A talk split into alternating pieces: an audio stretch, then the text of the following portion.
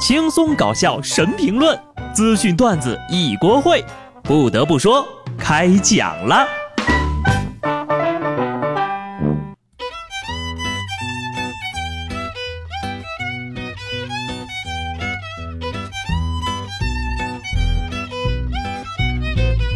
哈喽，听众朋友们，大家好，这里是有趣的。不得不说，我是机智的小布。好消息，好消息！工薪一族年底贫穷的原因找着了。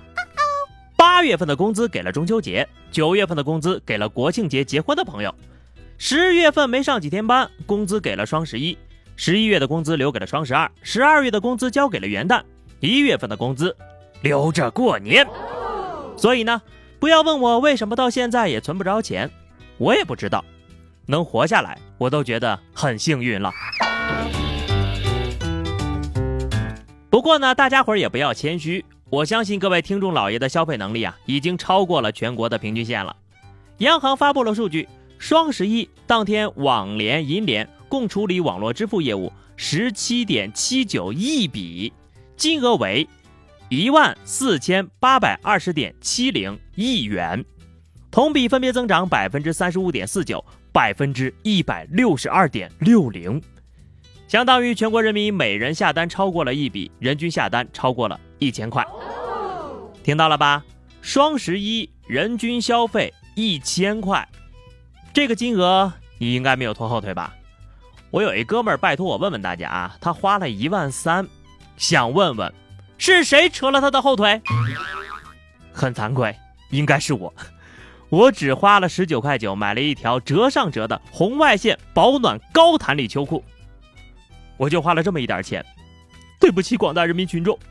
是你们帮我提高了消费水平，谢谢啊！但是我还有一个疑问，是哪个缺德外加脸皮厚的家伙把我的一千多块花出去了？赶紧的还给我！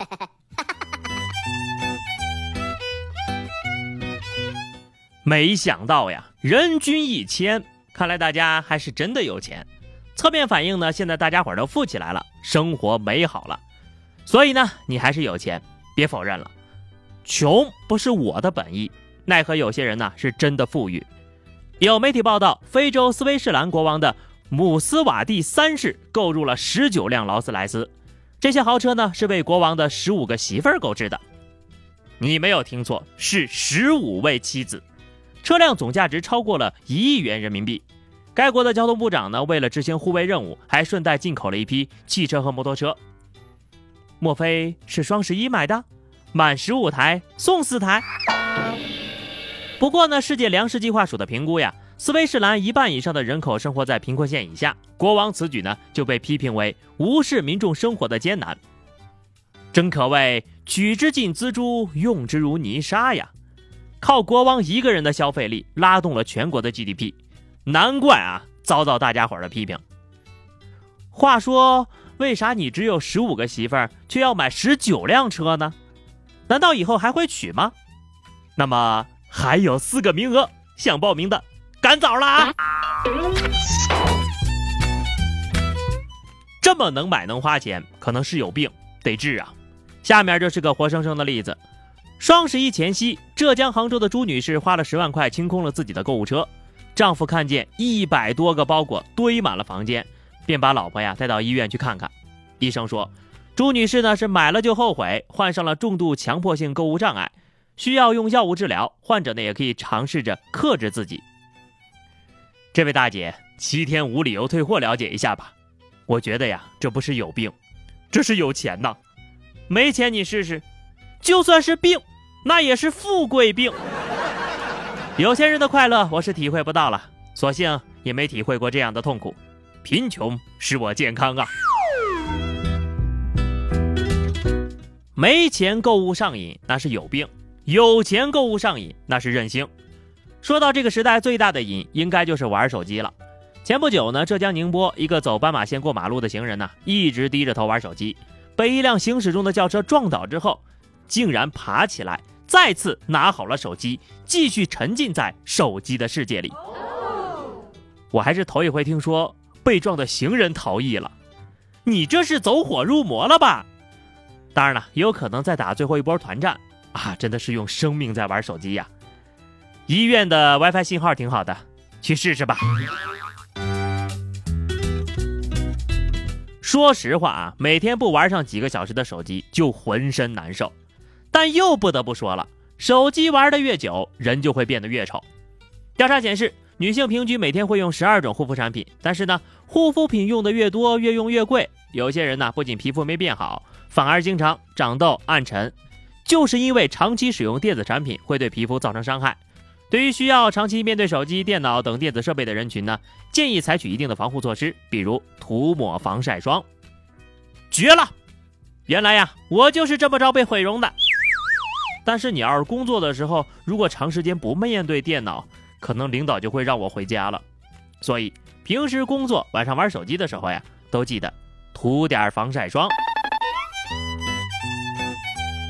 不过呢，在晚上临睡前还是少玩一会儿手机吧，尤其是晚上啊，请尽快早睡。睡前玩手机会增加患抑郁症的风险。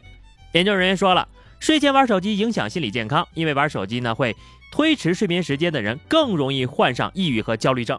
不光如此呢，玩手机导致失眠的几率高达百分之八十二。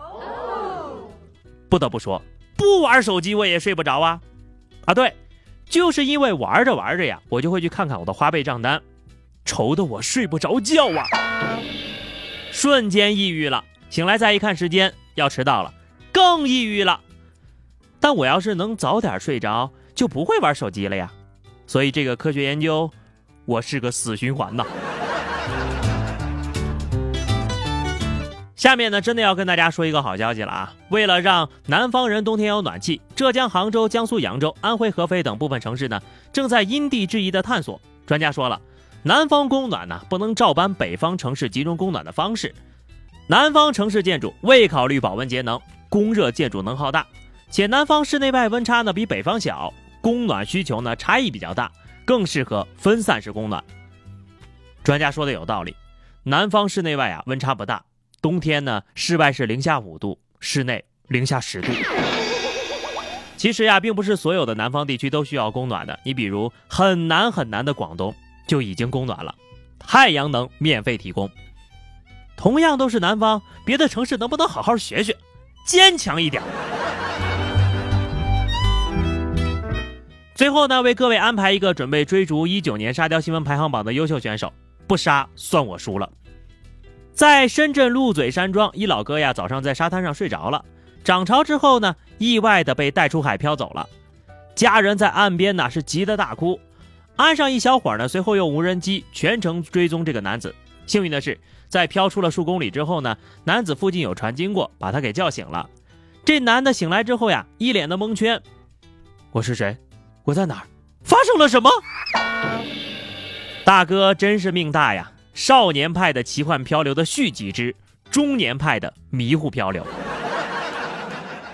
大胆的想象一下啊，在海面上这样飘着睡着了，可能还比较舒服。毕竟这可是超大号的水床啊！不过话说这海水真的是温柔啊，我看到的海那都是恨不得一个浪拍死我的那种。好的，话题时间哈，上期节目我们聊的是你网购买的第一样东西是什么？听友死磕侠老五说，人生第一次网购呢是从贝塔斯曼买的书，别问我多大了，这是个秘密。我知道这个购物商场的时候呀，它都已经倒闭了。好的，又到了周五随意吐槽的时间了，欢迎大家在评论区留言，关注微信公众号 DJ 小布或者加 QQ 群二零六五三二七九二零六五三二七九，来和小布聊聊人生吧。下期不得不说，我们不见不散，拜拜。